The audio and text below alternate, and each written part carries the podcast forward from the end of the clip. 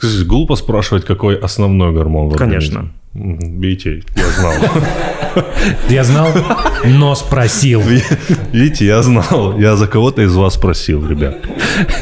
Не благодарите просто. Не, не благодарите. Оу, всем привет, это Куджи подкаст. Подписывайтесь на наш канал или не подписывайтесь на наш канал. Управляй своей жизнью сам.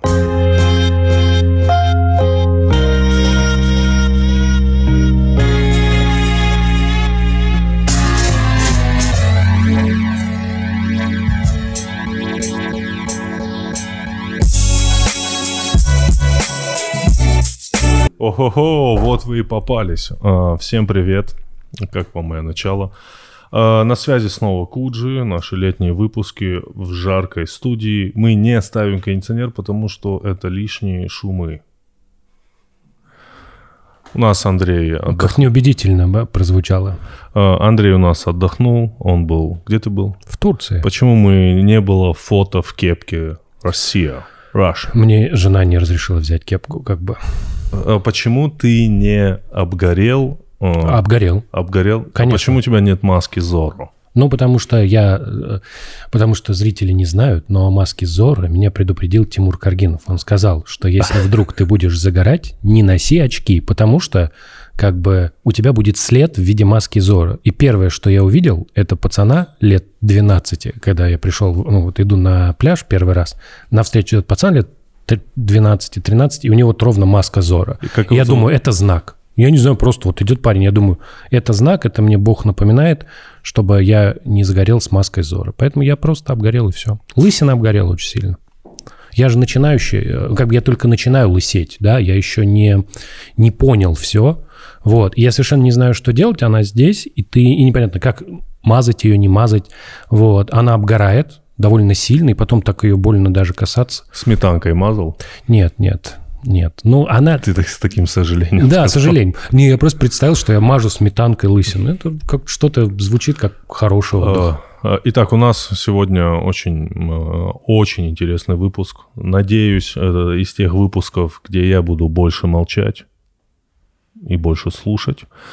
Э, Мы давно хотели сделать такой выпуск на эту тему. У нас в гостях Александр э, Ци Беркин, э, врач-эндокринолог. Э, Вы можете подписаться на его инстаграм-аккаунт, который называется э, «Занимательная эндокринология».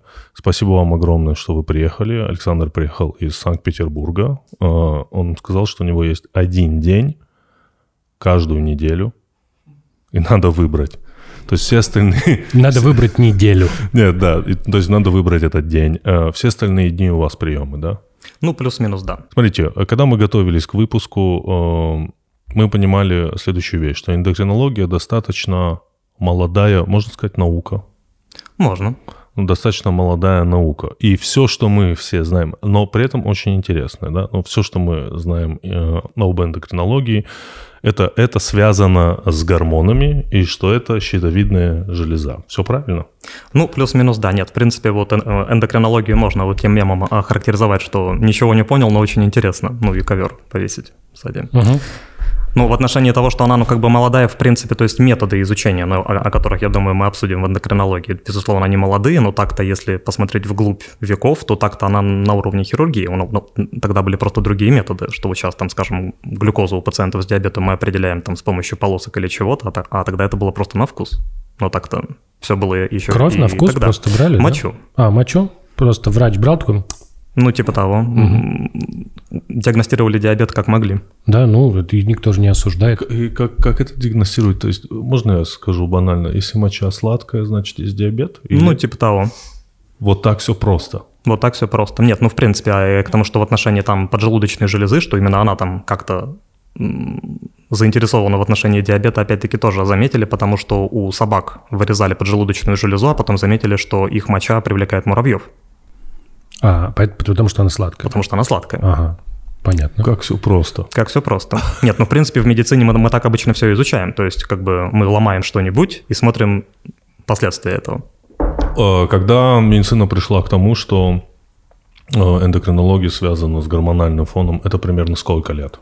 200 лет Гормон. назад? Вот когда появилось слово гормон? Да. Ну, точный год я вам уже не скажу. Нет, нет, ну, в принципе, ну, как бы бурное вот развитие эндокринологии – это последние 100 лет, даже меньше, как бы просто потому, что начали появляться аналитические методы, с помощью которых мы можем более-менее нормально выделять уже гормоны и оценивать их функцию. Ну, просто слово гормон, как Тимур правильно сказал, оно как мем, оно, его все знают. Вот как Конечно. бы из, там, я не знаю, там, сколько есть э, отделов мозга, люди не знают, да, например, это нет, такое не общее знание. А вот гормон, даже есть такая шутка, играй гормон, да, это про молодежь. Вот так. Неплохо, да? В Турции не было вечера Были, были, чувак. чтоб ты ты там еще это сегодня, все порассказывал? сегодня ты еще услышишь. Я, наоборот, там пропитывался. Окей. Вот. Гормонами. Если бы. Вот. э, Соответственно, вот такая вот история, что с одной стороны все знают, что такое гормон, ну, слышали слово вот так. А что это такое? Нет, ну, в принципе-то надо сказать, что все на уровне названий-то эндокринологию знают неплохо. Ну, то есть имеется в виду, что вот если взять про отделы мозга, как вы начали, что, ну, достаточно мало людей сможет хотя бы там доли назвать, там, сколько у мозга, но про гормоны-то все слышали слова инсулин, дофамин, адреналин. Просто ни- никто не знает, что, что это такое и как они работают.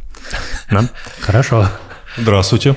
Да, здравствуйте. Да. А вот и мы, да? Да. Нет, но в отношении гормона, то есть, ну, грубо говоря, что э, это просто, ну, некая молекула, которая делает что-то, какой-то эффект. Ну, то есть, грубо говоря, что если там проводить какую-нибудь метафору, что вот у нас есть там какой-нибудь, не знаю, предприятие, Мгм. у которого есть руководство, и вот там ру- ру- это самое руководство анализирует информацию об этом предприятии, э, предприятии и посылает там гонцов с, скажем, приказами, что здесь увеличить мощность там, здесь по- подбавить там, здесь позвать там кого-нибудь еще и, так далее. Вот роль вот, вот таких вот гонцов, то есть носителей информации, и играют эти самые гормоны.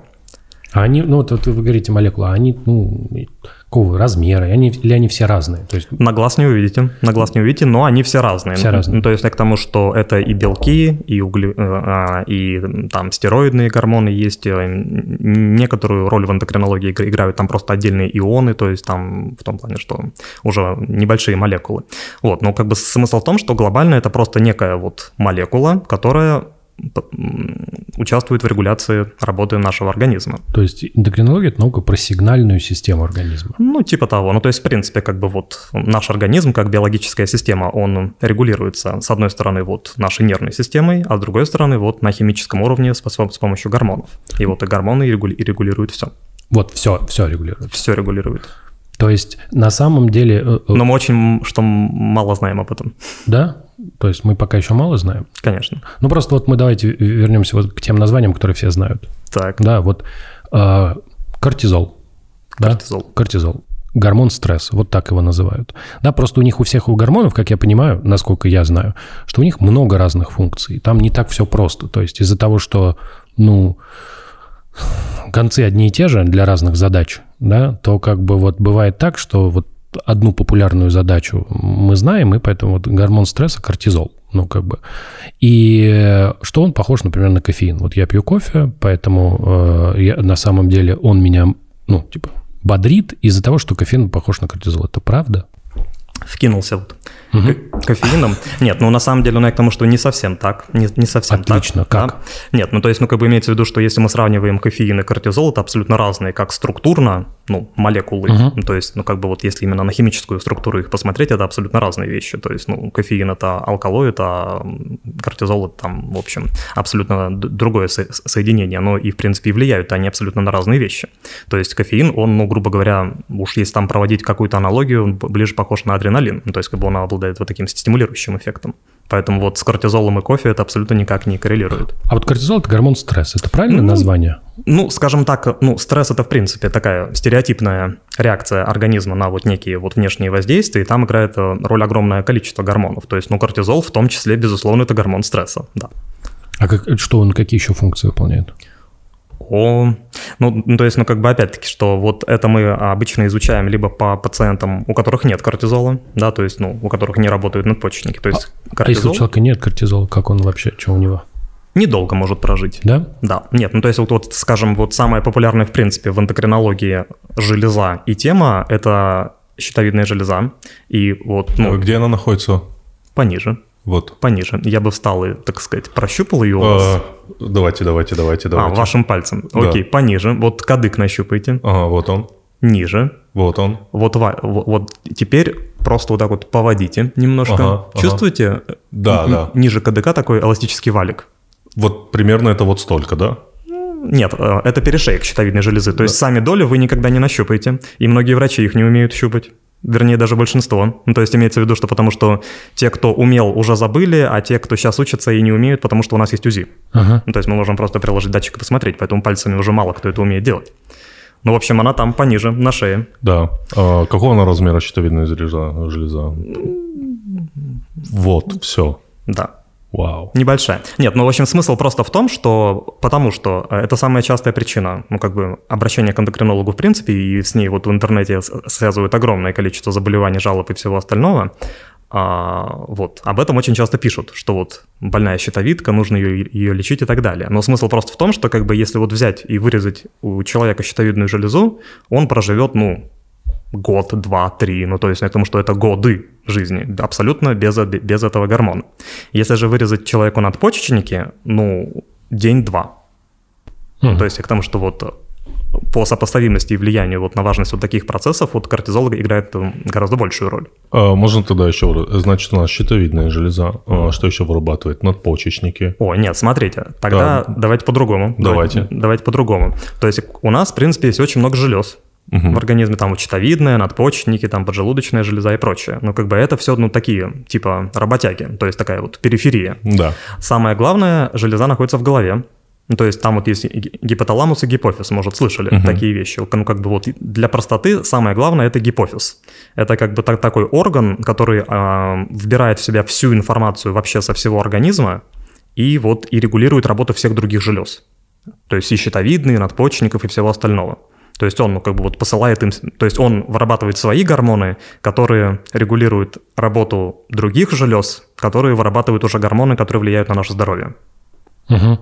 Типа того. Вау. А желез-то вообще много. То есть вот есть гипофиз, есть щитовидная железа. Около щитовидной железы есть э, много маленьких еще так называемых околощитовидных желез, которые делают совершенно другое. То есть они там отвечают за баланс кальция в организме. Там за кости, вот это вот Мгм. все. Щитовидная железа, она влияет на все понемногу. То есть, грубо говоря, вот прям, прям вот сказать, что вот, вот, вот это вот конкретное ее действие, что, скажем, вот у вас там слабость по утрам и чешется в левом пальце, значит, это щитовидкой. То есть, ну, как, это не так. То есть она влияет на все понемногу. Дальше у нас есть надпочечники. Они вот вырабатывают много гормонов. То есть вот самые популярные из них это кортизол и адреналин. Да, вот адреналины – это вот там вот страх, опасность, агрессия, вот это вот все. Ну, то есть в какой-то степени это тоже гормон стресса. Вот, а у кортизола очень много эффектов, но как бы все из них так или иначе направлены вот на стресс и на выживание организма. Ну, то есть, грубо говоря, что он там увеличивает уровень глюкозы, влияет там на сосуды, на все остальное, вот чтобы в период опасности, грубо говоря, у организма была энергия, чтобы с этой опасностью разобраться. Убежать там или ударить. У- э, Я как Чаще убежать. Я как бывший аэрофоб, я могу заметить следующее. То есть, э, когда самолет... Я практически не... Причем до сих пор не, не могу заснуть э, в самолете. И вот, видимо, это из этого. Это стресс, плюс кортизол, плюс адреналин, мне кажется, на взлете. Потому что, мне кажется, я испытываю сразу и стресс, и адреналин. Такой Нет, нет, ну скорее адреналин это просто ну то, что, через что стресс реализуется, проблема не в нем. Так. Ну, проблема-то в голове. Ну, то есть, ну, как бы имеется в виду, что вот еще раз, вот все эти адреналины, кортизолы и прочее, это просто, ну, такие рабочие лошадки, через которых, ну, реализуется что-то. Мгм. Ну, то есть, вот вы попали в стрессовую ситуацию, то есть, с ней нужно разобраться. Да, то есть, поэтому как бы вот ак- активизи- активизируются резервы, увеличивается частота сердечных сокращений, пульс, увеличивается уровень глюкозы, чтобы вот вы могли с, с этим разобраться. Э, В простонародье вы говорите о состоянии аффекта, да? Это... Не вот- знаю, где у вас такие простонародные люди, которые Ну, состояние говорят, я, как- я- я в состоянии аффекта. Ну, это эффект или аффекта, скажите? Аффекта, аффективное Аффекта. расстройство. Ну, это выделяется очень много кортизола или очень много адреналина? Когда... Да, ч- да и того, и другого. Ну, то есть в стрессе выделяется и, и то, и другое. А, все. То есть, и- еще раз, вот в отношении стресса там огромное количество гормонов выделяется, в том числе и кортизол, и адреналин, и гормон роста, там много чего играет роль. Но адреналин просто традиционно записывают в гормоны такие драйвовые. То есть выделился адреналин, и ты в фильме э, с Адреналин. Джейсоном Да, Стэтхэмом. да, конечно, конечно, да. К счастью, к счастью, патологий, связанных с адреналином, очень немного, и ну, о, о них много кто знает, вернее, как бы там студенты, врачи, ну там просто очень красивое слово, феохромоцитома. Это вот опухоль в надпочечниках, которая вот вырабатывает а- адреналин. К счастью, ну, ну э- это довольно тяжелое заболевание, и большинство врачей его в жизни никогда не увидят. Ну, просто потому что А, оно очень редкое. Ну, Что то есть- бывает с больным при этом? Он бывает гиперактивным или... Ну, скорее там просто как бы, ну, то есть эта опухоль еще, она спонтанно, грубо говоря, активизируется. Ну, то есть, что вот есть надпочечник, там вырастает опухоль, которая вот может выбросить большое количество гормона, вот, в не- в Случайным образом. Случайным образом. То есть порой это провоцируется там страхом или изменением положения тела, или мочеиспусканием, например, что вот помочился и... Вспотел. Ну, то есть, ну, и проявляется всеми вот, вот такими эффектами. То есть там резко повышается давление до 200, частый пульс, потливость, головная боль и так далее. То есть, ну, как бы долго с таким тоже не живут. Мое наивное сознание предполагало, что у тебя появляется суперсила. А, да. А, Но, да, к сожалению, так это, так это, Так это не работает, Не работает. Да. Очень много есть желез в организме, Да. но как бы, ну вот самые популярные это вот, собственно, щитовидная железа и поджелудочная, потому что с ней связан диабет, как, как тоже одно из самых распространенных заболеваний.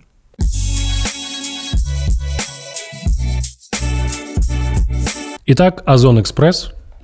Это Тимур Кофе. У нас сегодня первый эксперимент в истории Куджи. Давай перед тем, как к нему приступим, поговорим, как ты любишь свой кофе. Я люблю э, капучино, но дома капучино приготовить достаточно сложно, если у тебя нет кофемашины, поэтому я завариваю традиционным способом в турке. Мне очень нравится, когда ты завариваешь кофе в турке, э, запах кофе наполняющий, Очень хорошо звучит. Да, это правда. создает такой эффект уюта. Единственная проблема, что можно упустить, и оно убежит. Убежит, да. Поэтому приходится следить. Мне в этом Да. смысле нравятся капсульные. Из Ну да. машины нажал кнопку, оно тебе там налилось. Единственное, что может произойти, неправильно поставил чашку и полилось мимо. В остальном вообще хорошо работает. Итак, у нас три кофе. Как Да. нетрудно догадаться, заварной, капсульный и дрип. Drip. What, what is it, drip? What is it drip? Drip. Вот, это кофе, который делается типа как американский, когда кофе засыпается в фильтр, вода проходит через фильтр, и он по капельке набирается. Вот от, от, от английского drip, что значит примерно капать. Вот, тебе предлагается по- попробовать кофе и угадать, где какой. О, кстати, хорошо, давай, Давай. давай. А, где какой? Да. Я прям пробую. Да, прям пробуй. А ты будешь пробовать или ты Нет, знаешь? конечно, я знаю. Но А мы... На обратной стороне чашки написано? да? Нет, написано Окей. снизу на тарелочке. О, давай. Так. Итак, Итак, экспонент номер раз. Давай. да, давай.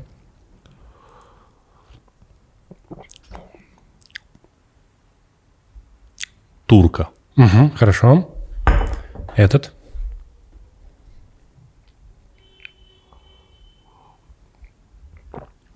О, Drip stuff. Мгм. Так, это.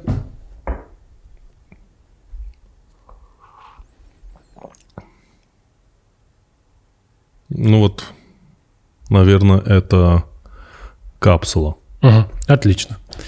Итак, это ты сказал турка, да? Да, Вот так поднимаем, и это капсульный кофе. капсульный, Капсульный кофе, кофе. ребят. Отлично, Мимо. мимо. Давай. Так, теперь следующий, значит. Да. Это ты сказал drip stuff. Yes. Да, так. Что здесь написано? Drip stuff. Drip stuff. Тут ты Окей. угадал. Ну и последний, просто из соображений математики, ты не угадал, как ты понимаешь, да? Это капсульный. Это, соответственно, Три там написано. это заварной. Ну что. А, заварной. В турке. Турка. Отлично, ну в целом ты справился более-менее. Приз будет какой-нибудь? Нет, приз чувство собственного, чувство удовлетворения от того, что ты угадал одну из трех. И немного бодрости от каждого глотка. И немножко бодрости от каждого глотка. Да. Это был Озон Экспресс. Доставка за час. У них есть своя собственная арабика. Это все кофе мы заказали на Озон Экспресс. Своя собственная обжарка. Э, Под нашим видео промокод на 15%. Я вот люблю арабику, кстати. Такую Почему? пеночку дает. Пеночку. Да. Какой кофе без пеночки? Это правда.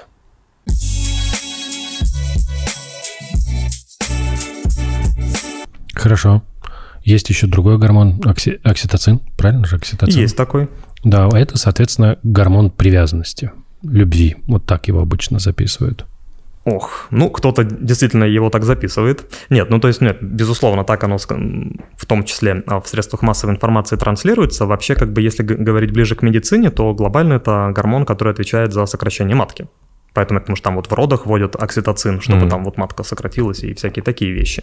Все другая вот такая эзотерика, что он влияет там на нашу там либидо, привязанность, там вот эмпатию, вот такие вещи. Ну, как бы об этом есть работы, то есть об этом много чего говорят, но, скажем так, чтобы это имело какой-то воспроизводимый эффект, что, грубо говоря, мы там могли там окситоцином ширнуться и всех полюбить, ну, это все очень-очень сомнительно. Вот, нет, ну, как бы, в принципе, в отношении... Не, а просто как такой, такой вот опыт можно провести? Вот было, было хорошее исследование, так. мы про него писали. Но оно как хорошее, оно тоже вот опоследовательное. То есть угу. из разряда э, люди, у них есть собаки, да, они смотрят на своих собак, когда вот на своих любимых собак, и потом не смотрят на своих собак.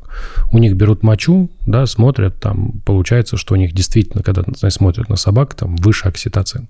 То есть вот это, на самом деле, две вещи связанные. Но то, что вы говорите, вы говорите, ну, для того, чтобы, ну, я даже не представляю, как такой эксперимент вот провести. Именно. Ну, типа, как нам сделать, типа, нужно взять человека без окситоцина, людей, их нельзя, нельзя же, вот плохо, да, вот сложно, сложно, что нельзя делать эксперименты над людьми. Да почему? Раньше с этим проблем не было. Раньше, да, но не все успели проверить до не того, как успели. это запретили. Это, да. вы знаете, вот, ну, к тому, что вот кажется, что это вот было там давно, да, ну, к тому, что там вот сотни лет назад и так далее. к тому, что просто вот недавно со студентами вспоминали вот этот опыт про сифилис в Америке.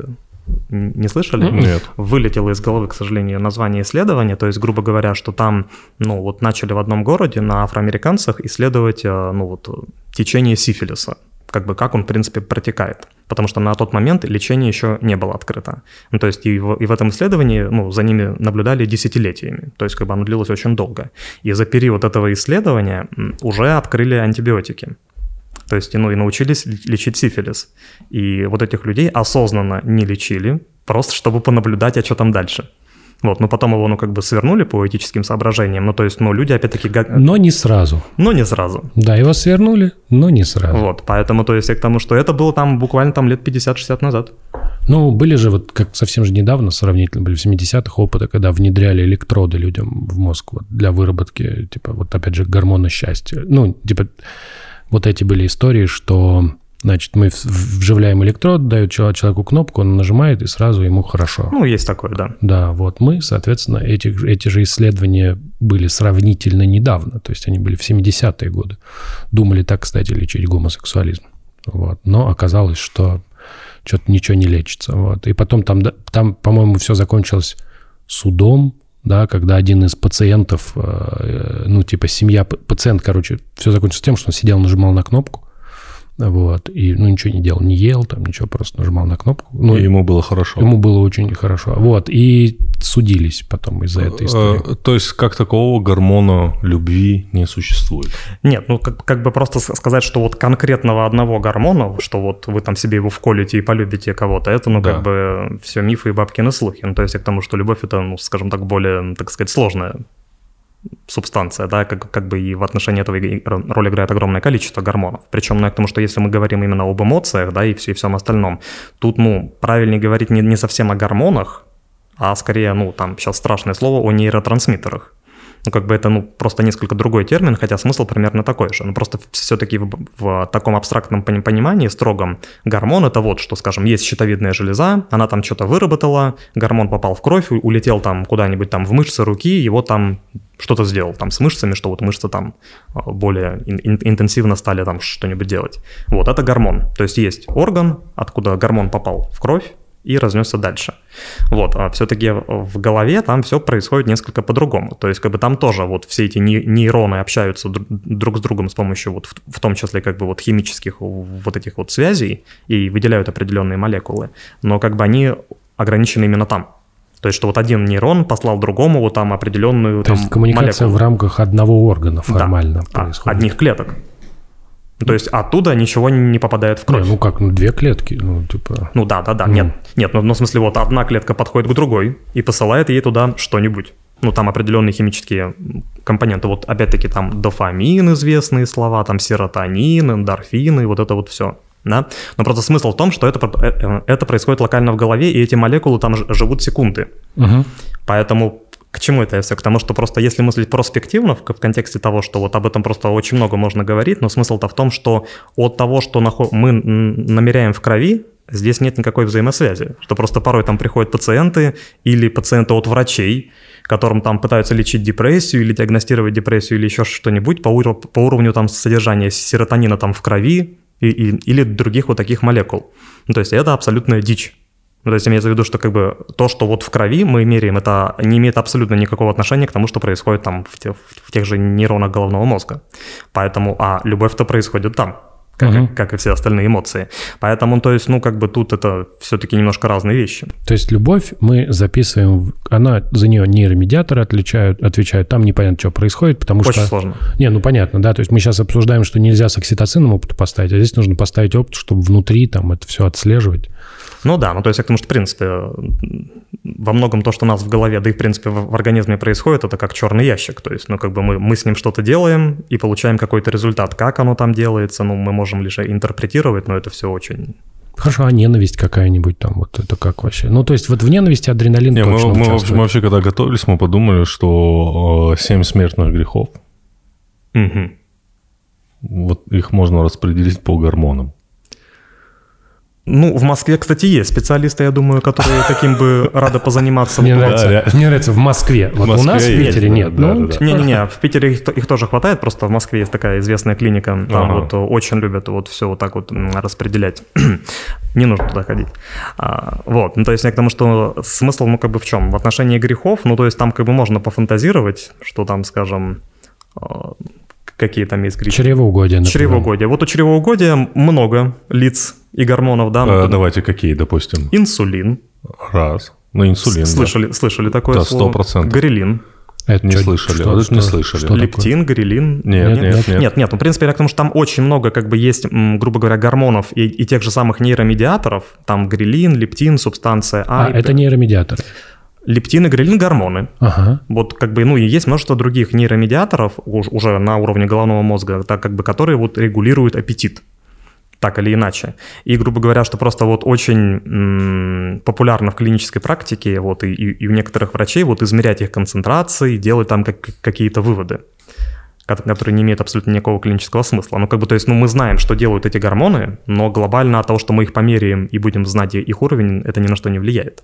А так, ну, я к тому, что такие гормоны есть. Ну, то есть, на, например, вот тот вот лептин, это, ну, гормон, он вырабатывается в жировой ткани и отвечает за чувство насыщения, грубо говоря. То есть, вот мы поели, уровень лептина повысился, и мы как бы чувствуем сытость. А, а если его нет, мы не чувствуем сытость? Да, ну, то есть я к тому, что его, и вот так это на самом деле обнаружили. То есть взяли мышей, нокаутированных, ну, то есть к тому, что у которых отключен ген, который вырабатывает этот лептин. И то есть эти мыши не могут почувствовать сытость. То есть, то есть они жрут, пока не умрут. Они жрут, пока не умрут. И люди, к сожалению, ну, то есть это не очень часто встречается, да, ну, то есть по большей части, если там вот, знаете, приходят люди с ожирением и говорят, что вот ничего не ем и толстею, это все гормоны, давайте поищем что-нибудь, вот у меня проблемы с лептином могут быть, то есть они на самом деле бывают, но это бывает, к сожалению, очень редко, ну и на самом деле вот, скажем, вот с такими патологиями серьезными, ну, опять-таки долго не живут. Да, хочется сказать, что если проблема такого сорта, то это не такое ожирение, которое... Не такое типа, ожирение. Хочу сбросить 15 килограмм, не могу. Это скорее хочу сбросить 150 килограмм, не могу. Это скорее уже ничего не хочу, а просто не могу ни о чем другом думать, как кроме mm-hmm. о еде. Гордыня. Гордыня. Ну, вот здесь это, пожалуй, вот в клинику всего остального тут я затрудняюсь сказать. Но, возможно, окситоцин там тоже играет какую-нибудь роль, как и в похоти и, и всем остальном. Хотя в похоти еще можно, не знаю. А зависть? Зависть. Не-не, подожди, давай, давай про похоть сначала. Куда ты спешишь? Конечно. Всего... Похоть, похоть, давайте. Давай. Похоть. Ну вот, ну вот есть, ну, скорее это уже как следствие. Есть, ну, еще, еще очень популярный в интернете гормон пролактин. Он вот вырабатывается в том самом гипофизе. Ага. Ну, то есть глобально он тоже в какой-то степени гормон стресса, то есть, ну, потому что он увеличивается по, по огромному количеству поводов. То есть там стресс, физическая активность, секс, еда, то есть что, что угодно. Вот, ну, то есть к тому, что вот он тоже значимо увеличивается вот со всем тем, что, так сказать, ассоциировано с похотью. А тестостерон? Ну, он тоже, ну, как бы более опосредованно. Ну, то есть, э, ну, то есть тестостерон, конечно, тоже влияет, но многие его эффекты, они как бы так, тоже в голове. То есть пролактин – это главный гормон похоти, назовем его так. Нет, ну главным я бы не стал Хорошо. так однозначно утверждать, но то, что он как бы явно с ней как-то ассоциирован, можно предположить. Что, мне нравится гордыня. Вот гордыня это же хорошо. Это значит... Гор... Ну, гордыня это в любом случае стресс, поэтому вот кортизол можно Да, туда кортизол мы туда за- запишем. Запишем. Хорошо, чем еще? Гнев. Гнев. Вот, адреналин, пожалуйста. А, Вот- адреналин? Вот, как в том фильме, вот, одноименно. Как, подождите, как в том великом фильме, ну, В фильмах. Фильмах, да, у Джейсона Стэтхэма не бывает плохих фильмов. Э. Известный феномен. Э, Так, э, что тут я вот открыл? Алчность. Ну, это то же самое, зависть, наверное, скупость. Ну, типа того. В общем, А. с грехами, да. С, грех- с грехами, да. Как-то Раскидали, все нормально. Раскидали, да, в целом. Э, Но только это, кон- конечно, не призыв, да, к нашим слушателям сдавать вот такую палитру гормонов, да, чтобы там вымылить грехи. э, Скажите, глупо спрашивать, какой основной гормон в Конечно. Бейте, я знал. Я знал, но спросил. Видите, я знал. Я за кого-то из вас спросил, ребят. Не благодарите. Не, не благодарите. Нет, ну просто на самом деле как бы вот эм, порой, скажем так, ну заочно там кто-нибудь там обращается, вот что вот можно ли к вам прийти на прием и спрашивают, какой, какой гормон сдать? мгм. И это всегда, ну, как бы ну, вызывает, так сказать, некоторые вопросы и дистресс. Что вы отвечаете? Просто, вот просто интересно. Я просто говорю, что приходите, пообщаемся, возможно, ничего и не, и не нужно сдавать, и в 90% случаев я прав. Но мы поняли, что удаление э, щитовидки, это человек несколько лет проживет, а вот с надпочечником, ну, там просто все гормоны, да, то есть там скорее типа много сразу.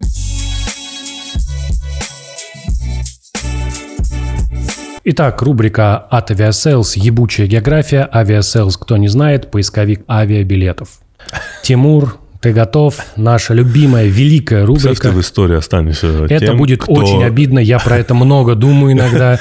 Который будет говорить, который будет ассоциироваться со словом «ебучая география». Ты такой пишешь, я пишу очередную статью по математике и постоянно про это думаю. То есть все Давай. скажут, Андрей, да, тот самый, ебучая география. Да. Так вот, Кувейт.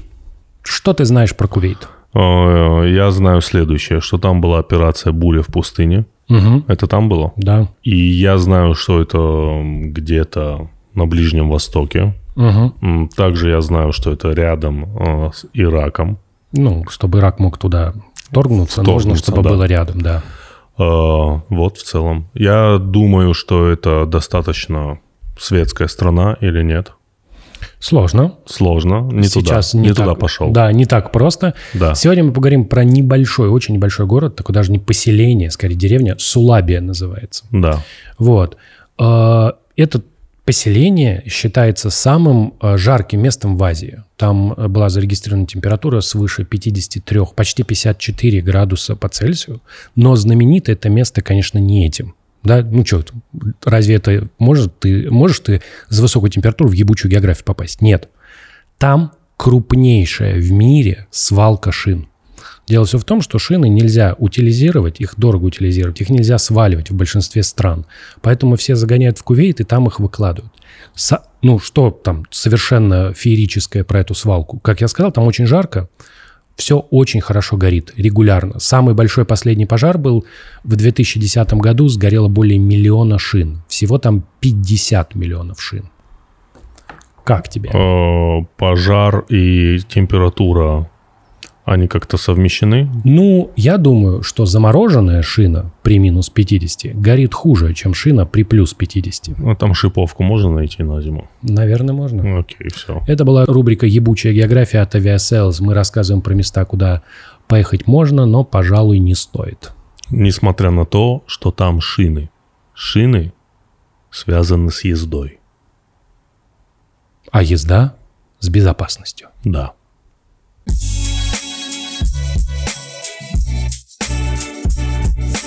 А вот смотрите, а может быть такое, вот мы два разных человека. Так. А, Так. а, И Ну, Вау. Ну, я, в принципе, заметил, да, но, да, э, но, но допустим. Смотрите, у, нас норма, гормональная норма разная. О, Так, так, так. Ребят, второй вопрос. Так. Да. а, нет, ну, это просто очень надолго. Давайте, Отлично. давайте. Отлично, да, Э, ну, Давайте. Все, Окей. все посмотрели. Укладываемся, да? Ну хорошо, е- е- если что, пинайте меня под Да. столом, если, ну, ну, ну, не сильно. Нет, смотрите, просто в отношении нормы именно в эндокринологии, да, и анализов, это как бы очень, ну, такая скажем так, неоднозначная тема в контексте того, что а что вообще считать нормой. Вот. Да? Просто, ну, как бы я такой термин тоже использую, если общаюсь с пациентами, да, ну, там, чтобы отличать там норма, болезнь, там, патология там, или что-нибудь. Но, например, при общении с коллегами, вот мы обычно слово норма стараемся избегать. Если мы говорим о гормонах, то мы чаще говорим о референсном диапазоне или там целевом диапазоне именно уровня там, того или, или иного гормона. Смысл как бы просто в чем, что как бы что, что такое норма? Да, как бы и, и, и откуда а, она взялась. То есть просто в эндокринологии почти всегда все сводится к определению гормонов, да, ну, то есть это лабораторные анализы. То есть вот вы сдаете кровь или какие-нибудь другие жидкости на определение чего-нибудь, и приходит бланк, типа там цифра и граница нормы. Да. Вот откуда эта норма, по-вашему, взялась? Mm. Но это же не скрижали с небес, что вот нам спустили, что вот пролактин должен быть. Не знаю, кто-нибудь где-нибудь записал, потом ВОЗ переиздал, потом еще раз переиздали, все-таки, ну это же так вот и должно быть. Так. А у нас была история про то, что вот откуда взялись эти полтора метра дистанции. А выяснилось, что, э, э, ну, типа, откуда они взялись? Ну, потому что посмотрели, вот нормативы, по нормативам, если человек чихает, в среднем разлетается на полтора метра. Все-таки, ну, хорошо, а кто это написал? Начинаем, начинаем, начинаем. Оказывается, исследование 1920 какого-то года, и на самом деле разлетается в среднем на 6 метров. И все таки типа, м-м, понятно, но все равно полтора, пусть нормально. Полтора, но... Ну, привыкли же уже. Да, примерно так. Нет, нет, на самом деле так оно и есть, так оно и есть. То есть и во многих, ну, как бы, скажем так, вот принятых фактах и, скажем, традициях и ритуалах в медицине все это основывается на том, что нас так всегда учили, как бы вот по поколениям нас так всегда учили, а если смотришь на первые источники, на статьи там опять-таки, 20-х, 30-х годов, то там обычно кто-нибудь типа написал, а давайте так, ну, в принципе, звучит логично, почему бы и нет. И как бы все это принимали, и дальше уже как бы просто передавали. Да, но на самом деле как бы вот у этой нормы, да, в, на том же самом лабораторном бланке есть как бы источник. То есть все-таки проводятся некоторые исследования в отношении определения этой самой нормы. И там это как бы все упирается в мощности этих исследований и, и, и выборку. Ну, то есть, грубо говоря, как, как вот понять норму? То есть мы берем условно здоровых людей, и что-то у них там определяем. Да? Вот, опять-таки, что должна быть нормальная выборка, потому что, ну вот, если мы возьмем всех присутствующих здесь, да, ну как бы... Мало. По, да, по росту, по полу, по, по цвету глаз и всего остального, и, скажем, и войдет там какая-нибудь афроамериканка, можно ли будет считать это нормой, да? Вот, поэтому, то есть, потому что там э, берут определенную выборку, ну, там, скажем, 100, там, 200 человек, примерно здоровых людей, которых вот по мнению э, многих людей в социальных сетях, да, что не бывает э, здоровых, а бывают недообследованные. Но тем не менее, ну, потому что берут условно здоровых людей, определяют у них какой-нибудь показатель, ну и строят вот эти распределения, да, нормальное распределение, и вот мы, вы же математика, да, а, сейчас вот буду искать поддержку. Ну, то есть к тому, что и берут два стандартных отклонения, да, от среднего. Ну, то есть имеется в виду, что как бы вот есть норма, там, скажем, вот мы у всех посчитаем рост, да, и в среднем там он будет там где-нибудь 160, там 170, ну, примерно сантиметров, да, и чем дальше вот этого, то есть чем ниже и те, или, или чем выше человек, тем как бы меньше вот таких людей будет. Соответственно, вот за, за норму берут минус 2 и плюс 2 стандартных отклонения, то есть иными словами, вот в норму входит 95% здоровых От обследованных. Людей. От обследованных. От, от обследованных в конкретном исследовании. Здоровых это, людей, да, да, вот так. Да, но это потом экстраполируется абсолютно да, на, конечно, на всех да, людей. Да, да, да, да. Но просто главная эта мысль здесь в чем? Что чисто вот по вот этому определению нормы, вот в норму не впадает 5% абсолютно здоровых людей. Угу. И это по каждому анализу. Ну, то есть вот если над этим задуматься, да, что вот любой анализ, ну, то есть это не к гормонам даже относится, любой анализ, вот вы, вы который сдаете, и приходит циферка на бумажке, это как бы даже если вы абсолютно здоровый, у, у одного анализа есть вот 5% вероятность, ну, то есть что, 2, что 2,5% он будет выше нормы и 2,5% ниже. То есть вот в России там сколько сейчас? Там 100, 144, по-моему, миллиона человек, да, ну то есть вот если предположить, что все они здоровы, сделать такое допущение, ну там по, там скажем, что у них нет там колоректального рака, например, да, и, и, и, то есть взять у них там анализ на скажем, кал на, на скрытую кровь или на что-нибудь такое, то у двух с половиной, ну, вернее, как бы... Ну, Пошли референсы к предыдущим куджи. Угу. Конечно, конечно. Да. Сейчас, сейчас еще до урологии дойдем. Нет, ну, вернее, как бы, э, конечно, не совсем корректный пример, потому что есть огромное количество, вот как вот вам уже тогда рассказывали, причин, почему кал на скрытую кровь может быть положительным, то есть там мясо поели там или что-нибудь такое. Но вот если бы ничего, ничего этого не было, и это был бы идеальный анализ, то вот у 2,5% людей он пришел бы повышенным. Вот в России 144 миллиона, то есть вот у, сколько там, у 3,5 миллионов он бы пришел повышенным. Да. И это по одному анализу. Соответственно, если как бы сдавать, ну, обычно же сдается больше, да, вот мы проходим там всякие офисы э, лабораторий, там вот чекапы, чекапы, акции, да, там сдай э, 50 гормонов, приведи друга и получи еще один в подарок. Ну, то есть я к тому, что... Гормон. Конечно. Ну, ну, типа того. Нет, а, это, кстати, знаете, вот а, на, на приемах вот порой приходят э, пациенты по ДМС, и, э, ну, по вот этому, да, по полисам. То есть и там обычно как бы структура такая, что врач там, если считает нужным им что-то там, согла... ну, вернее, назначить, он это согласовывает с вот этой самой страховой. И то есть вот у меня был недавно случай, что как бы вот там вот нужно было у мужчины определить определенные гормоны, то есть там вот тестостерон и еще парочку гормонов, которые вырабатываются вот в том самом гипофизе. А называются они лютеинизирующие и фолликулостимулирующие гормоны. То есть и обычно, ну вот, скажем так, у, как бы, у врачей, вот, которые этим профессионально не занимаются, они больше ассоциируются с тем, что они вот регулируют э, менструальный цикл у женщин. Ну, то есть, ну, мужчин они тоже есть, и, и, и, они, и они там играют свои вещи. И я, значит, ну, как бы вот звоню, говорю, что я вот хочу определить вот эти гормоны, а мне говорят, так это же мужчина, а это женские гормоны. Ну, так в страховой-то лучше разбираются. Да. Ну, Они-то ж сколько... Нет, ну я попытался им доказать, но вроде у меня получилось. Нет, ну, ну, ну, как бы имеется в виду, что вот такого вот разделения... Еще ссылку на Википедию бы прислали. Такие, вот, мы правы. Возможно, возможно. Нет, а я думаю, что они бы больше на Инстаграм бы присылали ссылки. Да, э, да, да. Это, это факт. Это более авторитетный в медицинских кругах источник. Последнее время стал. К сожалению, да. Это ирония. Это ирония. Это как, ирония. Какой гормон отвечает за Это, иронию? знаете, вот я недавно готовил, готовил... О, Давайте, давайте не будем. Это нейромедиаторы, скажем все, так. Хорошо, а, все Недавно го- а, готовил лекцию, меня позабавило, что я там, ну, про витамин D готовил лекцию для врачей.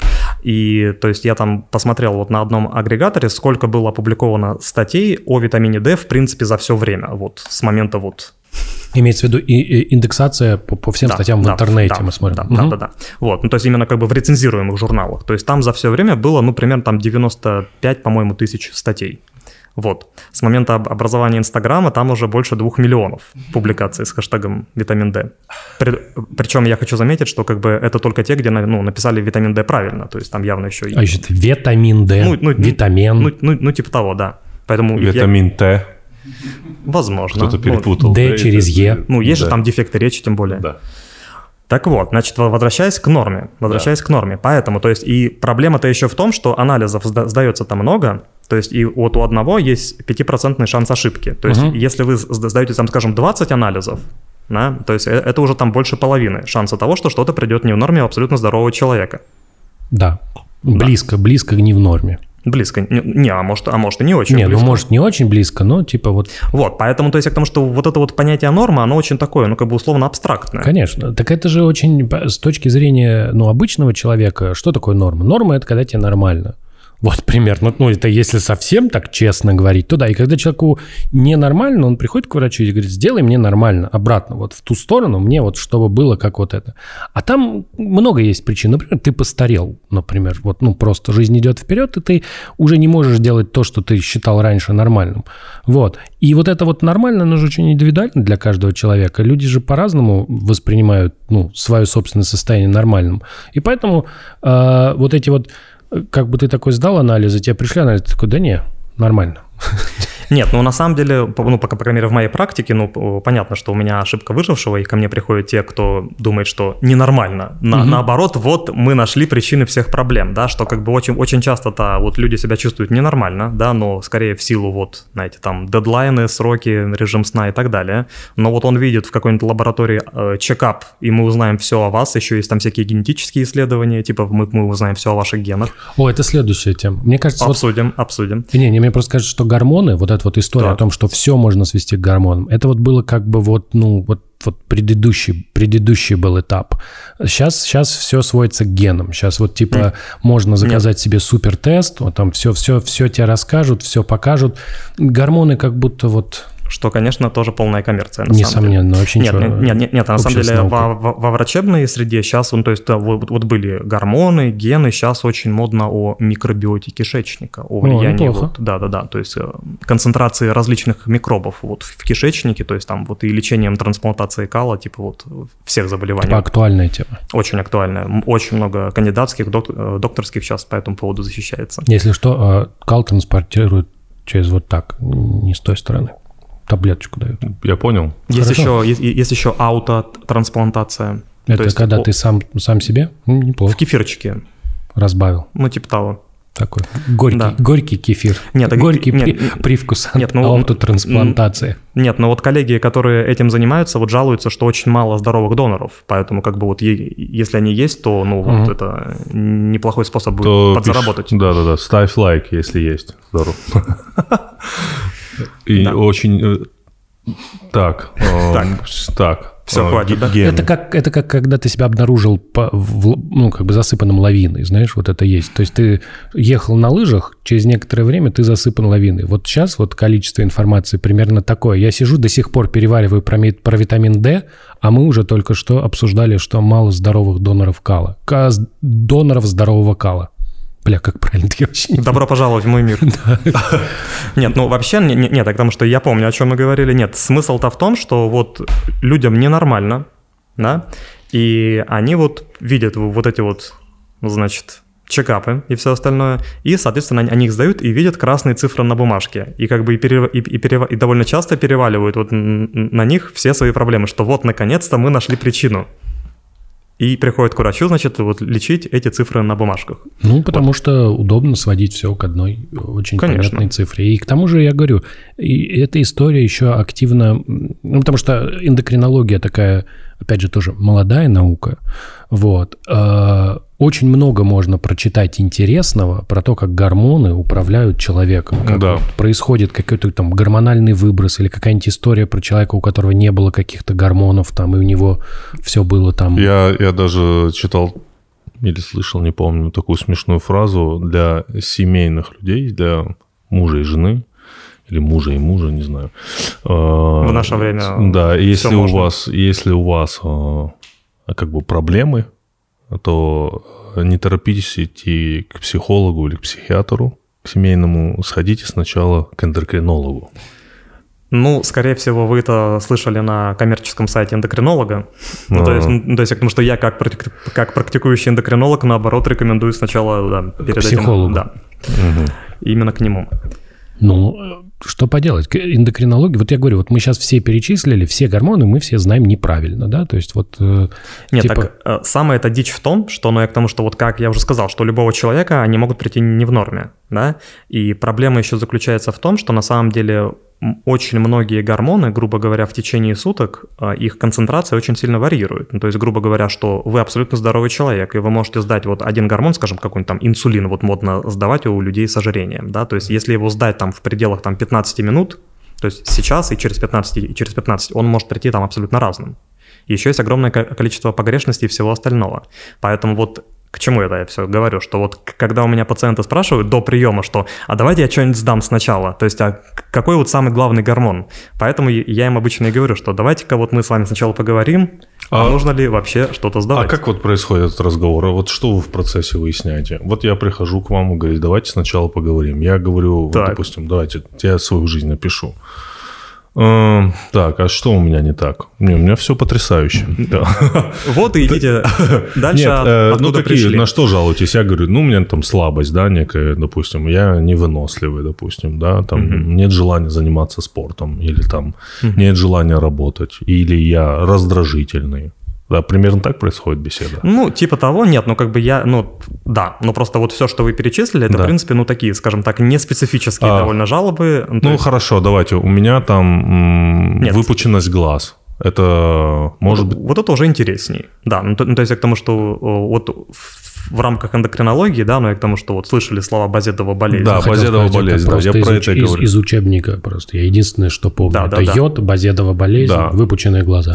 Да, ну, нет, ну то есть, ну опять-таки, что причиной выпученных глаз и, может быть огромное ко- количество других, да? То есть мне надо описывать скорее физические симптомы, чем нет, эмоциональные. нет, нет. да? Смысл просто, в- просто в том, что гормоны, вот в частности, влияют, ну, как, как мы уже обсудили, в организме практически на все. Да? То есть, ну, как бы и одни гормоны влияют на другие и так далее. Поэтому вот у большинства эндокринологических заболеваний очень много проявлений в комплексе. То есть не бывает такого, что вот на, на что-то одно они влияют, скажем, на глаза, Да. а, на все остальное нет. Угу. Вот, поэтому, то есть, как бы, в принципе, вот все вот эти эндокринологические заболевания мы оцениваем в комплексе, что вот там, допустим, если мы подозреваем, что причина вот в этой базедовой болезни, да, и вот это вот выпучивание глаз связано с ней, мы оцениваем другие симптомы, там, как бы, вот ощущение сердцебиения, тремор, угу. снижение массы тела, нарушение менструального цикла у женщин и так далее. Вот. Хорошо. И э, происходит эта беседа, вы говорите, так, нам надо сдать вот такие-то, такие-то гормоны, да? да? Ну, то есть я говорю, что сдайте вот это, вот это, вот это. Приходите, собственно, и а, там решим. Э, дальше как, как, как происходит, допустим, лечение дальше? То есть э, вы даете нехватающие гормоны или... Вот, да, это как раз то, что хотел спросить. Вот как выглядит лечение? Да. Потому что мы очень сейчас послушали, и выглядит это описание, да, выглядит так, что там так все работает, что лучше вообще не пытаться туда залезть. Ну, грубо говоря, да. Ну, да. Нет, нет, то есть как бы смысл в чем? Нет, все не так плохо, все, все не так плохо. Да. То есть я к тому, что прогресс в медицине есть, да, то есть я тут э, излишние сложности, да, и, и критики медицины не, не хочу привносить, мы очень много чего можем сделать. Вот, просто как бы смысл в том, что, к сожалению, большая часть того, с чем приходится как бы иметь дело, это убеждать людей в том, что на самом деле вот, вот эти вот цифры на бумажках – это не их проблемы да, проблемы в чем-то другом. Вот, если же проблемы есть, то есть именно вот в, в отношении конкретных эндокринологических заболеваний, там мы очень много-много чего можем сделать. Ну, то есть, ну, грубо говоря, что если, скажем, вот какой-то гормон вырабатывается избыточно, скажем, вот щитовидная железа вырабатывает больше гормонов, чем нужно. У нас есть препараты, которые вот эту выработку избыточную гормонов нормализуют. То есть, как бы, и мы при, приводим их в норму. Если у нас это не получается, мы можем убрать щитовидную железу различными методами. То есть можем вырезать, можем там с помощью а, радиойод-терапии и, и, и так далее. То есть ее не будет, но, но мы это потом восполним. А, тоже препаратами, да? Конечно. Да. Да, но это просто проще. Ну, то есть имеется в виду, что там очень просто подобрать дозу препарата, и там постоянная терапия, то есть, ну, и, и с этим особых проблем не возникает. А, э, вы вообще советуете проверяться на гормональный фон? Или... Особо нет. Особо ну, нет? Нет, ну, то есть, ну как, ну, как бы еще раз, что просто смысл в чем? Что многие вот такие эндокринологические заболевания, они так или иначе прогрессируют. Ну, то есть, э, это раз. И второе, симптомов, ну, как бы, их всегда много. Не бывает такого, что вот на что-то одно влияет вот такая патология, да, соответственно, если есть какая-то патология, она будет прогрессировать, и она будет явной, то есть ее довольно быстро найдут. А так, чтобы там раз в год сдавать все мыслимые или немыслимые гормоны, ну, ну это больше психотерапии и спонсирование лабораторий. А так, ну, просто как бы смысл-то в чем, что если там вы условно там э, здоровый человек, ну, вернее, как бы нормально себя чувствующий человек средних лет, если есть у женщины, то там с, с регулярным циклом и, и так далее, ну, очень небольшая претестовая вероятность, что мы там что-то найдем. И с большей вероятностью мы, мы найдем вот э, что-то, что не имеет значения, потому что вот если, если вспомнить про вот те 2,5%, про которые я говорил, да, что как бы про лабораторные погрешности, просто многие эндокринологические заболевания, это там, ну, 10 случаев на миллион, да, это как бы сотые и десятитысячные доли процента. И 2,5% это, ну, на, на порядок разница. Поэтому шанс наткнуться на что-то, что не имеет никакого значения, Здесь гораздо выше. А, хорошо, сахарный диабет, диабет – это основное заболевание такое?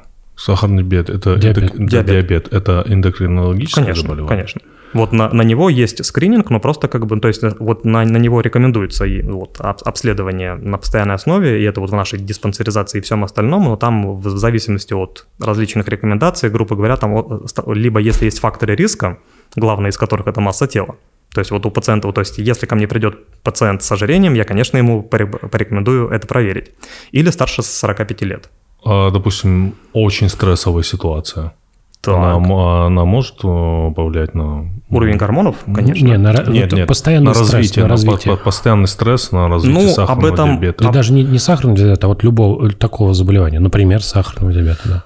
Ну, об этом очень много говорят, ну, то есть к тому, что есть, ну, вот, так сказать, некоторые кейсы, что, что да, там, скажем, у человека была очень стрессовая ситуация, там, скажем, умерли близкие, там что-нибудь да, случ- да. случилось, и вот там заболевание запустилось. Такое описано, но как бы проводить четкой причинно-следственной связи, то есть и вот однозначно утверждать мы, к сожалению, не можем. Ну, типа это может быть отягощающим фактором. Да, ну, то есть, ну, как бы имеется в виду, что вот, например, сахарный диабет первого типа, там вот их, их есть два. То есть вот есть принципиально первого типа, вот, который лечится инсулином. И то есть и у нас там нет ну, абсолютно никаких ос- особых других опций. Да? И второй.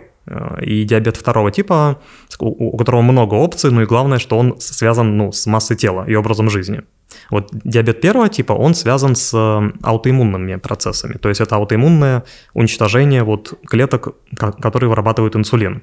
И вот этот вот аутоиммунный процесс, по идее, в том числе могут и стрессы запускать. То есть есть, есть вот такие некоторые данные. А второго типа нет? Второй тип – это почти всегда образ жизни. Ну, то есть, ну и, и, и наследственность. Ну, то есть и многие факторы, а которые... А первый, а второй в первый может переходить? Второй в первый, ну, грубо говоря, да. Ну, то есть, ну, на практическом этапе да. Ну, то есть к тому, что при втором типе мы порой тоже используем инсулин. И, и то есть и там порой ну, возникает абсолютная потребность в инсулине. Но как бы с точки зрения патофизиологии это немножко ну, вот разные процессы. А, профилактика сахарного диабета. Второго типа здоровый образ жизни. Просто здоровый образ жизни. Просто здоровый образ жизни. Меньше сахара. Меньше сахара. Больше сна. Поменьше кушать, побольше двигаться, меньше нервничать, вот это вот все.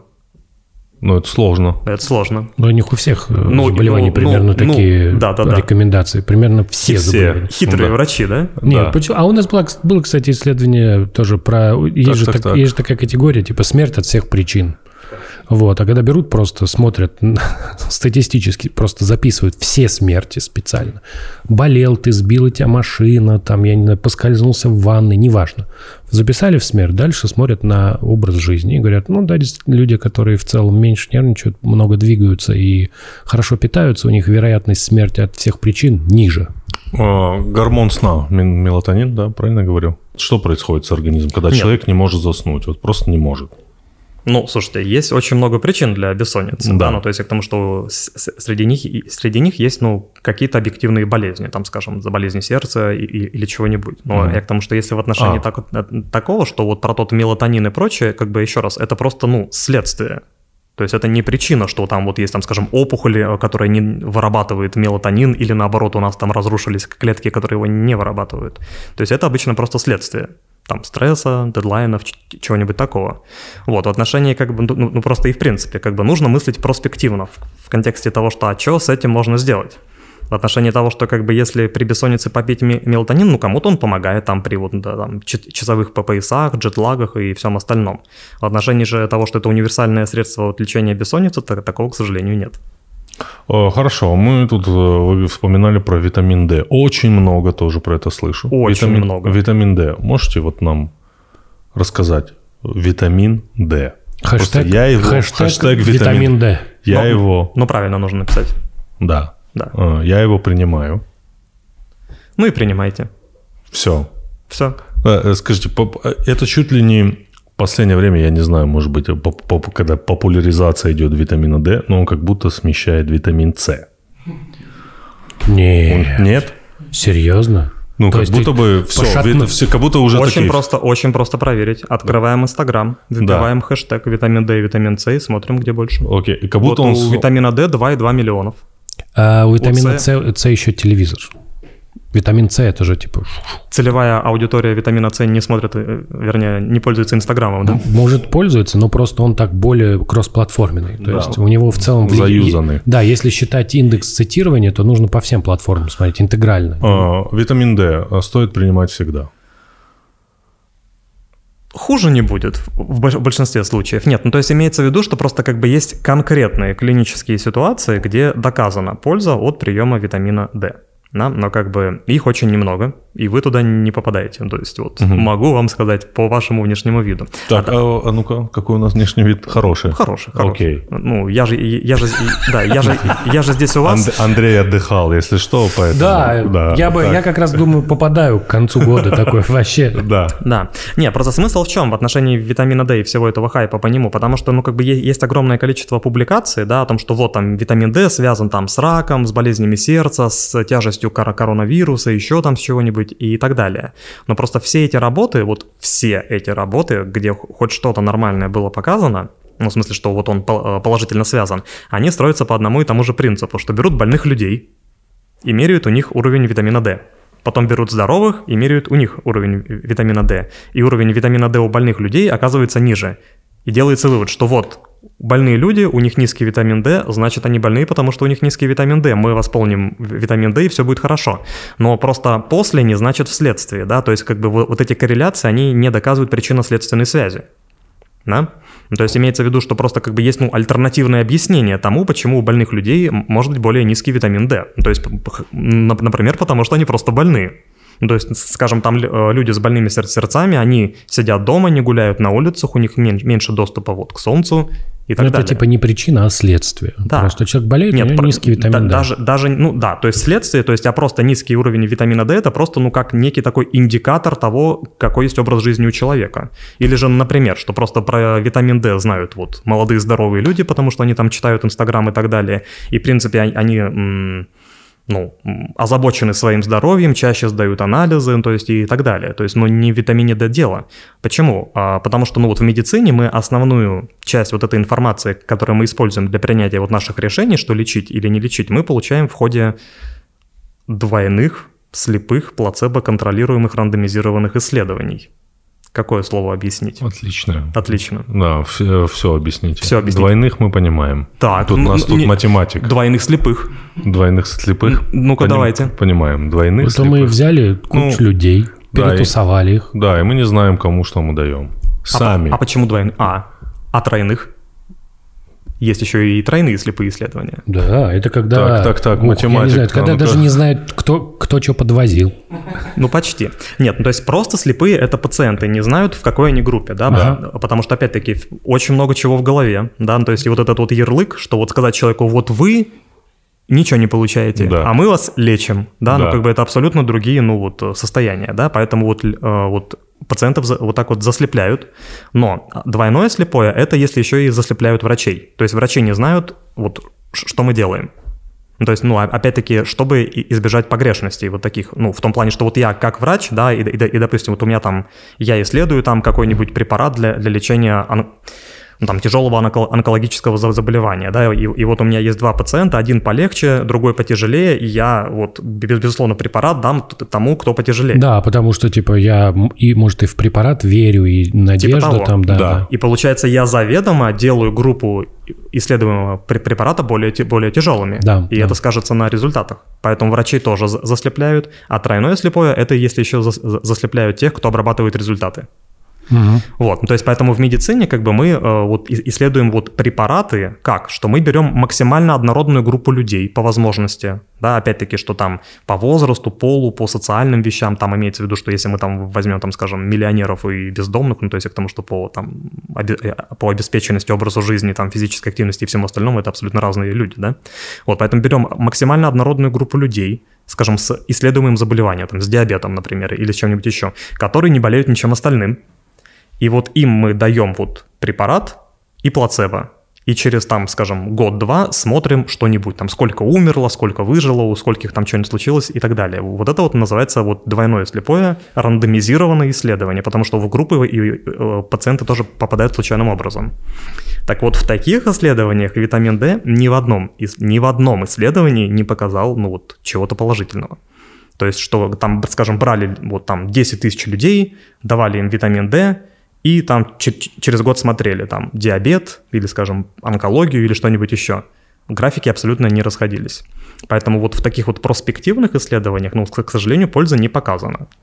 Универсальная. Поэтому вот утверждать, что вот всем нужно его принимать, чтобы быть здоровым, такого нет. То есть есть конкретные болезни, конкретные ситуации, где польза его, в принципе, доказана.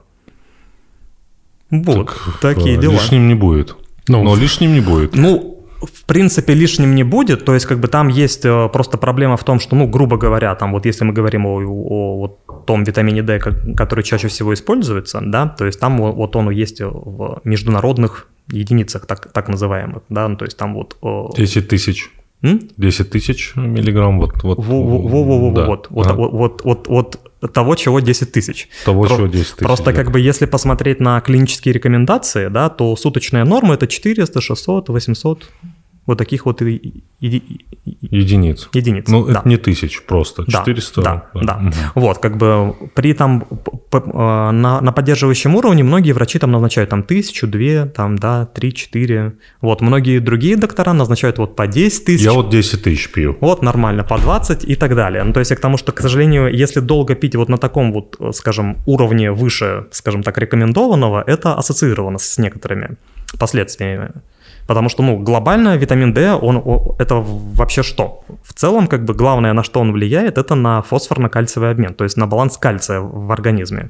То есть за- с помощью витамина D мы, как бы, вот всасываем больше кальция вот в Из процессе окружающей действительности. Да, вот так вот сидим, и вот кальций в нас прям вот абсорбируется, да. Такой, э, вот есть энергетический вампир, Это Да-да. кальциевый а это вампир. такой кальций. Ну, то есть вот если, Ты- да, кальциевый если мел вампир. вот так положить, вот он вот Да, начнет вот ага. э, притягиваться. Так вот, ну, то есть как бы, соответственно, если пить очень большие дозы длительно, кальция будет всасываться больше, чем нужно. А, а дальше уже это сначала песок в почках, потом камни в почках, потом почечная недостаточность и смерть. И ну, в конце, такого, конечно. И, в конце ты лежишь у доски. Нет, а в конце вы, вы, вы идете вот к вашему За тобой недавнему посылают. гостю, урологу, вот, с, так сказать. Но в какой-то момент ты сможешь писать на доске пальцем. Ну, я про это говорю. Стакан Нет, ты- всегда ты на- лежишь- наполовину полон, Да. да. как бы нужно искать плюсы. Ты лежишь у доски, тебя тобой берут и пишут. тобой пишут. Или Ну посылают за да. тобой. Ну, то есть я к тому, что это не, не универсально, то есть поэтому, да, я не демонизирую витамин D, но просто как бы, ну, вот такое показано, что как бы в целом у тех, кто принимает большие дозы, у них выше риски. И еще в отношении ви- витамина D есть, есть риск в том, что вот то, чего там вот в тысячах, да, вот 10 Да. тысяч, это неактивный витамин D. Ну, то есть, грубо говоря, вот вы его пьете, Да. он у вас там запасается. И потом организм по мере необходимости вот активирует его, вот чтобы он уже там дальше работал. Золотой запас витамина Ну, типа D. того. А организм как бы вещь умная, то есть он активирует столько, сколько нужно. Если, конечно, этого там, ну, знаете, не, не, э, не, не Так, лопатами а, его А есть. вот вы сколько пьете? Нисколько. Ни разу в жизни у себя его не смотрел. Опа. И как вот быть? А я все по-прежнему думаю, а где староста? Староста за Каргиновым пошел. да, Я просто- я понял, да. Типа того. А, э, витамин А. Я не договорил. Так, извините, извините. Я не договорил. Мгм. А, так вот, нет, там просто а, другая опасность в том, что порой вот некоторые такие же врачи, они назначают еще, и просто есть активный витамин D. Мгм. И вот это, то, то есть просто вот этот неактивный, вот, который вы пьете, это как бы такой прогормон условно. То есть, ну, как бы, ну, то есть вы, вы, вы его просто пьете, и, и в организме он преобра- пре- уже пре- преобразуется в гормон, который делает что-то, вот влияет на тот самый кальций. Но как бы им передозировать очень сложно, потому что организм сам, как, как я уже сказал, вот ре- регулирует то, сколько образуется вот этого активного ви- ви- витамина D. Но если его выпить как бы уже исходно акти- активированным, это уже активный гормон, который влияет на уровень кальция. И вот им как бы, ну, с гораздо большей вероятностью можно на- на- нанести, нанести себе вред. И такое тоже порой делают вот на уровне тех вот 10 тысяч. Так, Подумай. так, так. Под- Я, я подумаю. Подумайте Я- об я- этом. Хорошо. Ам, хз, витамин А.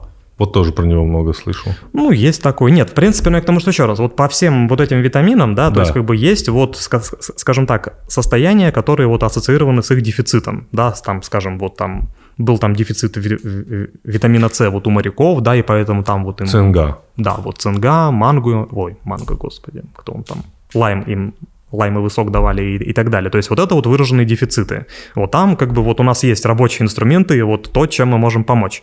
В отношении же всего остального вот сейчас, то есть если вы нормально питаетесь, то есть там фрукты, овощи, мясо, то есть ну как бы вот, то у вас нет ну дефицита почти всего. Ну кроме, возможно, витамина D, потому что вот мы сидим за... Да нет, говорят, что работает это, типа лампы дневного освещения справляются. Ну, по-разному, по-разному. Ну, в общем, я к тому, что в том плане, что по большей части, ну вот, это, к сожалению, коммерция. Ну, М. все, все там про витамины, про вот микроэлементы в волосах, вот это вот все. Про витамины есть прикольная история. Ну, Так, да. так. Ну, э, она такая немного конспирологическая. Так, расскажи. был великий Нобелевский, Нобелевский лауреат Лайнус Ой, Полинг. ой, Да. я лучше Вот. чай попью. Да, А так, а почему такой скепсис? Так, Почему это хорошая история? Ну, просто ты великий человек. да. Но э, любой человек не застрахован от того, что он в какой-то момент может ебнуться. Ты можешь ебнуться, я могу. Александр, наверное, тоже. Многие считают, что уже давно. Уже давно. Вот. И он ебнулся и стал всем рассказывать про витамины. И, Так, а что он рассказывал? Ну, он рассказывал, что витамином С можно все лечить. В какой-то Рак. момент он Рак, утверждал, что например. можно лечить рак витамином С. Нобелевский лауреат тебе говорит, витамином С можно лечить рак. Как ты ему поверишь? Он же Нобелевский лауреат. Ну, вообще-то А Нобель- почему он по литературе? Просто- Ну, если он по литературе Нобелевский лауреат, я ему не поверю. Нобеля просто так не дают, извините. Ну, понятно, да. Все, видишь, какая грусть, тоска. Э, Хорошо. Э, Так, вот я думал, следующий Кстати, вопрос... за- поливитамины Поливитамины. от Лайнуса Полинга. То есть это такое, это коммерция. Все витамины коммерция, да? Примерно. Нет, нет, нет. Ну, то есть еще раз, как бы вот Да. есть кон- конкретные ситуации, где они нужны. Ага. Но вот так вот массово скринировать на них и лечить вот всякие вот эти вот неликвидированные дефициты чем-либо, по большей части это коммерция, да. Э, Давайте тогда такой вопрос тоже. Э, Смотрите, гормональная терапия. Мы говорим о... Мы до этого спр- спрашивали Александра Дидзаря. Для спортсменов и не спортсменов это как бы вот в итоге это польза или не польза? Ну, когда завышают уровень, к примеру, тестостерона для того, чтобы была какая-то выносливость другая, восстановление мышечное.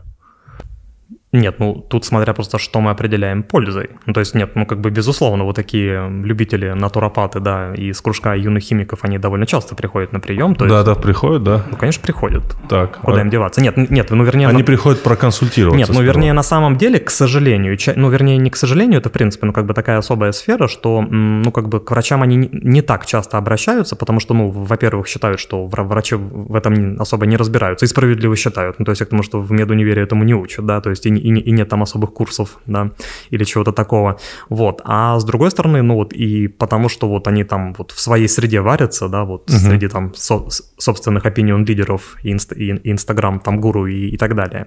Вот, но периодически они доходят, конечно. Вот, но в отношении того, что польза, не польза, просто а что мы определяем пользой? То есть, ну я к тому, что именно по влиянию на, как бы вот, так сказать, спорт не очень высоких дос- достижений, да, ну как бы, то есть, ну безусловно, там мышечная там ткань или что-нибудь такое, это улучшается, просто у всего есть своя цена. Э, Какая цена у этого? Допустим, человек хочет сбросить вес. Это помогает сбросить вес. Ну, если цель именно сбрось- сбросить вес, есть как бы... Но есть- при этом не убиваясь просто, потому что у него есть там работа и так далее. Нет, ну давайте так, все-таки вес берется не из воздуха. М, Сто Не, процентов. не из воздуха, да? Да. Ну, то есть я к тому, что и у нас есть просто препараты, которые влияют на пищевое поведение и ограничивают, ну, как бы вот это. Для этого не нужно себе колоть тестостерон. Ну, то есть, опять-таки, вот здесь вот, э, опять-таки, очень много работ, которые показывают, что вот все проблемы у мужчин из-за низкого тестостерона, вот они не могут похудеть, потому что у них замедленный обмен веществ, вот нужно вот, значит, поднять уровень тестостерона, и вот, и вот тогда они похудеют. Это абсолютно, ну, как бы порочная э, логика, то есть все на самом деле не так. То есть имеется в виду, что у мужчин из-за избытка массы тела в силу определенных там причин как бы снижается уровень тестостерона. Да? То есть как, как причина в ожирении, не в дефиците тестостерона. По- Поэтому как бы если мы просто его восполним, вот этот самый некий дефицит, Да. или просто увеличим его уровень, на причину это никак не влияет. Поэтому, то есть, как бы, если именно желаемый эффект в снижении массы тела, у нас есть, как бы, более, ну, скажем так, эм, проверенные и, и работающие препараты для снижения массы тела. Хорошо. А Наращивание массы. Наращивание. Наращивание, да. Наращивание. Тут, ну, как бы еще раз, просто у этого есть определенные риски. Так, да? расскажите нам о них. Просто мы вот планируем. Планируете? Да. А детей... А де- Дети, дети есть, все. А, все, уже. Не, Да. не, не, ну тогда, в принципе, можно, в принципе, можно, а почему нет? Почему нет? Нет, какие риски? А, То есть это невозможность иметь детей впоследствии? Ну, не, не, не невозможность, ну, то есть, ну, на период активного пользования, то есть, это, безусловно, как бы, вот, будут с этим проблемы, да? Э, Не зачатие, да? Ну, типа того. Нет, смысл просто в чем? Что если по-простому, вот в яичках у мужчин есть, ну, грубо говоря, два вида клеток. Вот так, так называемые клетки Лейдига и клетки Сертоли. Может, вам там уролог про это рассказывал? Нет. Да, чуть-чуть. Или да. рассказывал. Нет, Да. ну нет, как бы просто вот логика в, в чем? То есть вот давайте вам объясню всю эндокринологию на конкретном примере. Яичек. Всю, Всю. вообще всю. Вообще все. Нет, просто все в эндокринологии определяется принципом отрицательной обратной связи. Мне бы сейчас доску, ну ладно, я к тому, что без нее. Ну, то есть, смотрите, как, ну, как бы смысл в чем, что А, вот Тимур еще не допил витамин D, Да. он еще не может. Чуть позже. В Да, следующий да, да. раз, когда придем, будет доска, я буду там лежать. договорились. Да. А, нет, ну я к тому, что или же вдруг, если с- э, случатся последствия от избыточного приема витамина D, у, на- у нас будет конкретный, ну, готовый препарат, на котором можно будет все доказать. Отлично. А, ну так вот, ну, то есть просто смысл в чем? Что вот есть гипофиз, он там выр- вырабатывает определенные гормоны, которые стимулируют работу яичек, вот тех, у, у тех вот самых клеток, да? А вот эти клетки, вот одни отвечают за сперматогенез у мужчин, а другие вырабатывают тестостерон. И, соответственно, вот этот вырабатываемый тестос- тестостерон уже, в свою очередь, обратно влияет на гипофиз. То есть, чем больше тестостерона, тем меньше гипофиз вырабатывает своих гормонов, тем меньше тестостерона, тем больше он уже вырабатывает, и, и- и- достигается вот такой баланс. Мгм. Понятно примерно мысль, Да. Так вот, когда вы- вот, вот эти вот любители похимичить вводят себе большие дозы тестостерона извне, они гасят работу своего гипофиза. Поэтому, соответственно, яички начинают атрофироваться, да, то есть и бог с ним, что не работают те клетки, которые вырабатывают тестостерон, ну, потому что он и так водится, и, в принципе, как бы неважно, но и прекращают, ну, вернее, и хуже начинают работать те, которые отвечают за сперматогенез, и яички уменьшаются у них. Вот это вот принцип отрицательной обратной связи. То есть и все в эндокринологии работает по, по нему. Там, скажем, если с диабетом, вот бета, э, бета-клетка, она чувствует сахар, вырабатывает инсулин, сахар снижается, она начинает, а, а, она это чувствует и меньше вырабатывает инсулина, сахар повышается, она это чувствует и вырабатывает больше инсулина. И также щитовидной железой, с кортизолом и всем остальным. То есть вот такой вот, ну как бы вот такая вот петля отрицательной обратной связи.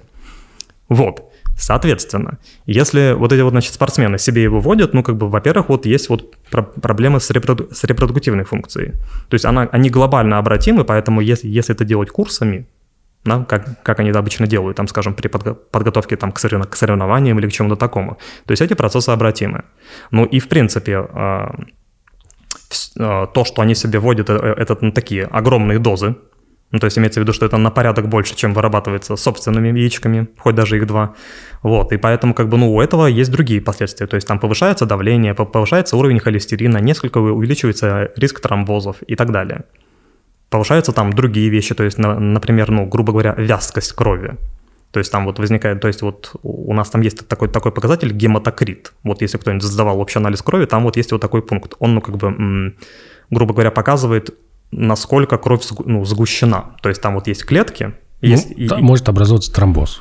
Э, тромбы ну, ну, ну, то есть веду я к этому, да. То есть я к тому, что и если вот колоть себе тестостерон, ну вот концентрация вот этих вот клеток, она увеличивается, и кровь становится более густой. И чтобы как бы это не достигало вот там как, как, как, каких-то ну вот а, критического уровня, а, а они себе порой ее сливают. Ну, то есть делают там кровопускание. Да, как вот там тысячу лет назад делали, так и сейчас делают.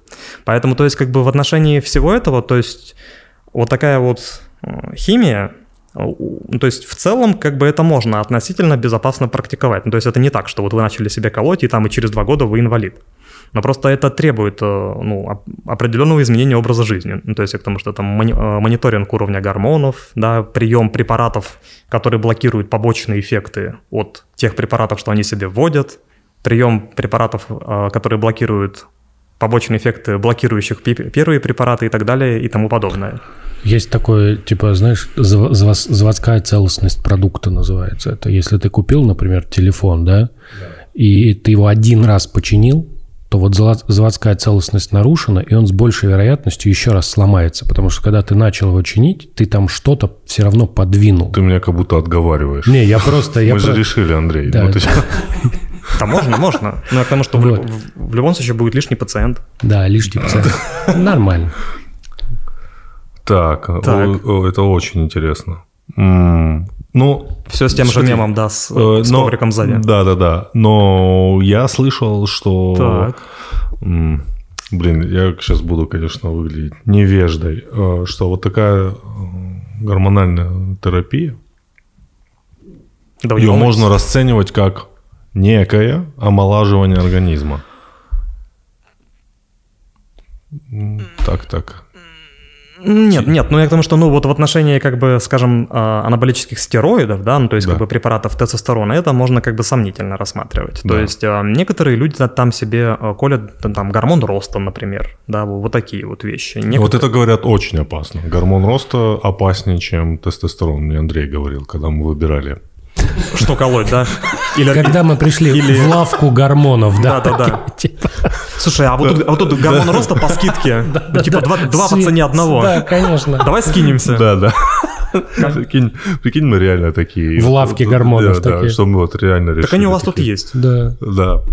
А, гормон роста, говорят, опаснее, он, он может вызвать вообще там онкологию и так далее, вытаскивает раковые ну, вообще, клетки. Ну, особо нет, особо нет. Ну, то есть я к тому, что, ну, понимаете, что, во-первых, у нас вот они не всегда доходят до врачей, да, но все эти вот эти вот любители да. похимичить это отличные, ну, так сказать, поле для экспериментов. Мы много чего можем на, на них изучить, раз. Ну, просто в отношении гормона роста, например, просто, ну, в отношении тестостерона такого мало, но в отношении гормона роста у нас есть, э, так, так, так сказать, естественные модели, на которых мы можем это поизучать. Ну, то есть есть пациенты, у, у которых возникают опухоли, которые вырабатывают гормон роста. Да? Ну, э, есть... Введенный извне. Не-не-не. Нет, сами по себе Нет. опухоль. Вот опухоль а, появилась, вот, и она типа... А, гормон роста вырабатывается в том же самом гипофизе, вот, который контролирует все. И вот там порой возникают опухоли, которые вот безостановочно, постоянно вырабатывают вот этот самый гормон роста.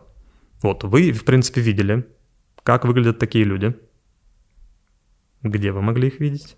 А, фитнес-клубах? Нет, там-то они есть, но я к тому, что их... Нет, в принципе, вот в фитнес-клубе заходишь, да, то есть как бы там вот можно понять, что вот там, скажем, э, мужчина с гипертрофированными мышцами и, и покрытый прыщами, значит, колет тебе тестостерон. Но я к тому, что, ну, визуально, в принципе, по гормону роста там тоже можно сориентироваться. А, нет, но я к тому, что вот вы все видели вот последствия избытка гормона роста во взрослом возрасте. В mm. Госдуме, например. Вау. Вот. Поэтому, то есть, ну, я к тому, что вот, то есть, из, вот, вот, вот это заболевание называется акромегалия, да, ну и, соответственно, вот так они примерно выглядят. Ну, то есть они все выглядят на одно лицо. Ну, то, то есть вот все вот, вот такие больные, что мужчины, что женщины, у них, у них определенный паттерн.